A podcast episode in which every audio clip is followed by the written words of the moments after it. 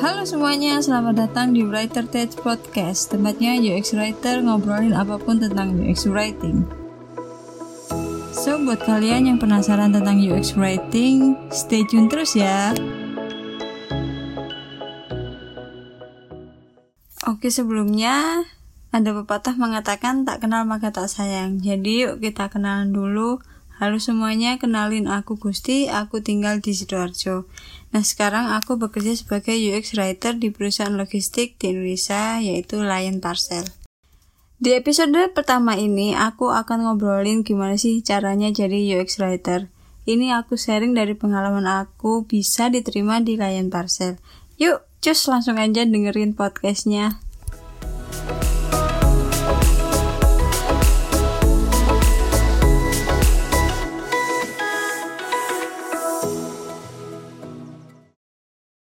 Halo, sebelum masuk ke topik obrolan, mungkin pertanyaan yang akan muncul pertama kali adalah sebenarnya UX Writer itu siapa sih? Ya, UX Writer gampangannya adalah seseorang yang ahli dalam menulis kopi yang ada di aplikasi. Tapi nggak hanya sekedar menulis loh, UX Writer harus paham tentang dasar-dasar mikrokopi. UX Writer juga harus paham tentang flow aplikasi dan flow bisnis. Dan yang paling penting, UX Writer juga harus tahu semua komponen yang ada di aplikasi. Contohnya error message, modal, info bar, uh, success message. Nah, kayak gitu-gitu UX Writer harus paham. Contohnya ketika kalian akses aplikasi Lion Parcel, mungkin akan muncul onboarding pada saat kalian uh, baru login. Nah, kopi yang ada di situ biasanya ditulis oleh UX writer. Apa pun tulisan-tulisan yang di situ biasanya ditulis oleh UX writer baik itu modal, info bar, error message. Nah, kayak gitu-gitu adalah pekerjaan yang dikerjakan oleh UX writer. Kalian mulai mengerti kan tentang UX writer?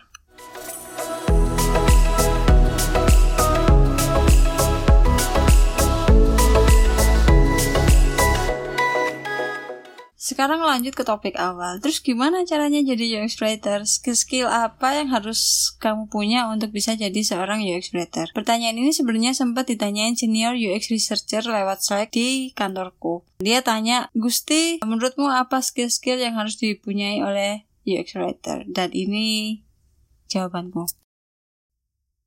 Dari pertanyaan tersebut, aku menjawab 5 skill yang harus dimiliki seorang UX writer untuk bisa jadi UX writer. Yang pertama, menulis.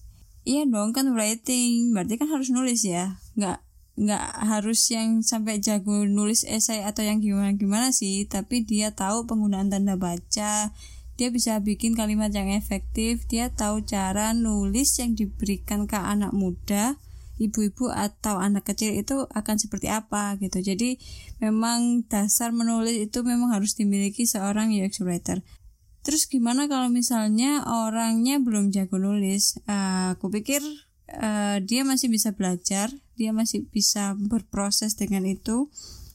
Dulu juga tulisanku masih berantakan dan seiring berjalannya waktu lama-lama juga akan uh, bisa sendiri cara menulis yang benar seperti apa.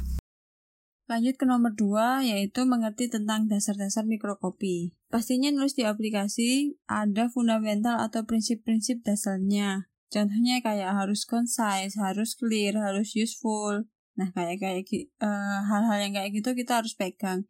Kenapa sih kita harus pegang dasar-dasarnya, harus tahu dasar-dasarnya?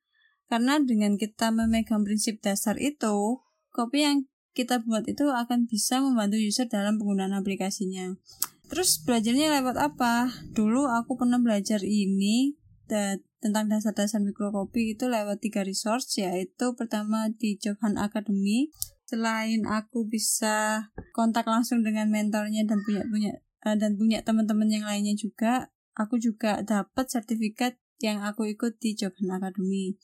Kemudian aku juga belajar lewat buku, di bukunya judulnya Strategic Writing for UX dan Microcopy in the Quit Complete. Tiga resource itu sudah membantu banget dalam mengembangin skill UX Writer.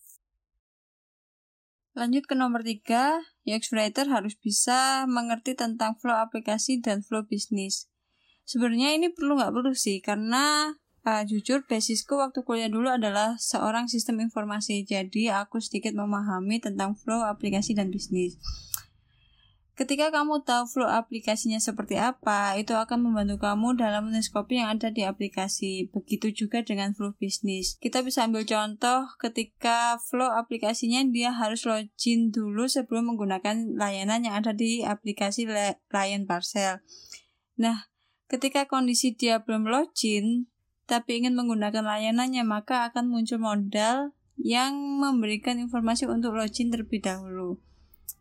Nah, pertanyaannya, kenapa harus login atau daftar dulu ya? Ya, karena tanpa register atau daftar, pengiriman akan mengalami beberapa masalah seperti siapa pengirimnya, nomor HP-nya, apakah aktif dan dapat dihubungi, apakah ini beneran ingin mengirim paket atau fake gitu loh, atau palsu.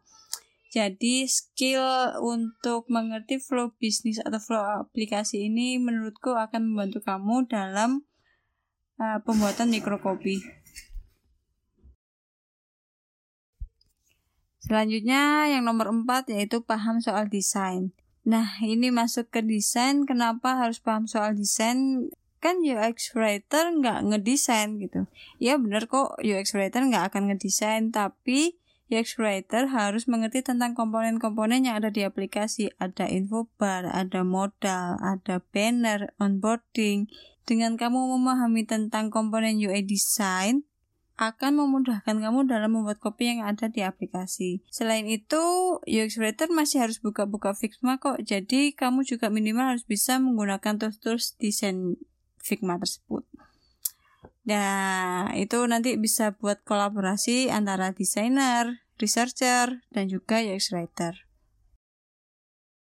Dan yang terakhir, saran dari aku buat kamu yang pengen jadi UX writer kan udah punya skill-skillnya nih tadi udah ngerti tentang desain udah ngerti tentang flow bisnis aplikasi ngerti tentang dasar-dasar mikrokopi dan juga udah bisa nulis-nulis apa yang harus dilakuin yaitu buat portfolio sekeren mungkin Uh, ini waktunya kamu show off karya-karya kamu. Kamu bisa mulai menganalisis aplikasi yang ada di Play Store atau App Store yang mungkin masih baru-baru masuk ke dunia digital. Kamu bisa review uh, kopi yang ada di aplikasi itu. Bisa juga kamu buat studi case sendiri atau kamu bisa propose kopi apa yang cocok untuk menyelesaikan case kamu. Jadi kamu buat studi case uh, masalahnya seperti apa. Nah, kamu buat tuh penyelesaiannya seperti apa. Atau bisa juga kamu collaboration sama desainer, pengen bantuin wording-wording yang ada di akun dribblenya biar makin kece tuh. Desain uh, desain UI-nya udah bagus, kamu collaboration buat ngasih wording yang lebih cocok sama desainnya.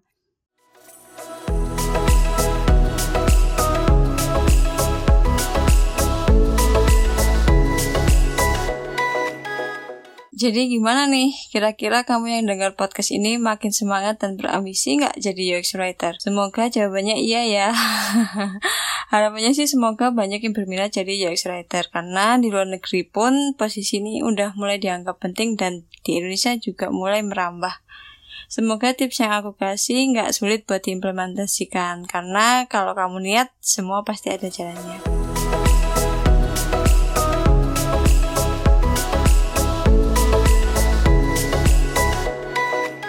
Akhirnya kita udah sampai di penghujung podcast. Terima kasih buat kamu yang udah mau dengerin podcast ini sampai akhir. Semoga podcast ini ada manfaatnya untuk kamu. Ya nanti kita bakal lanjut-lanjut lagi buat sharing-sharing tentang UX writing di episode selanjutnya.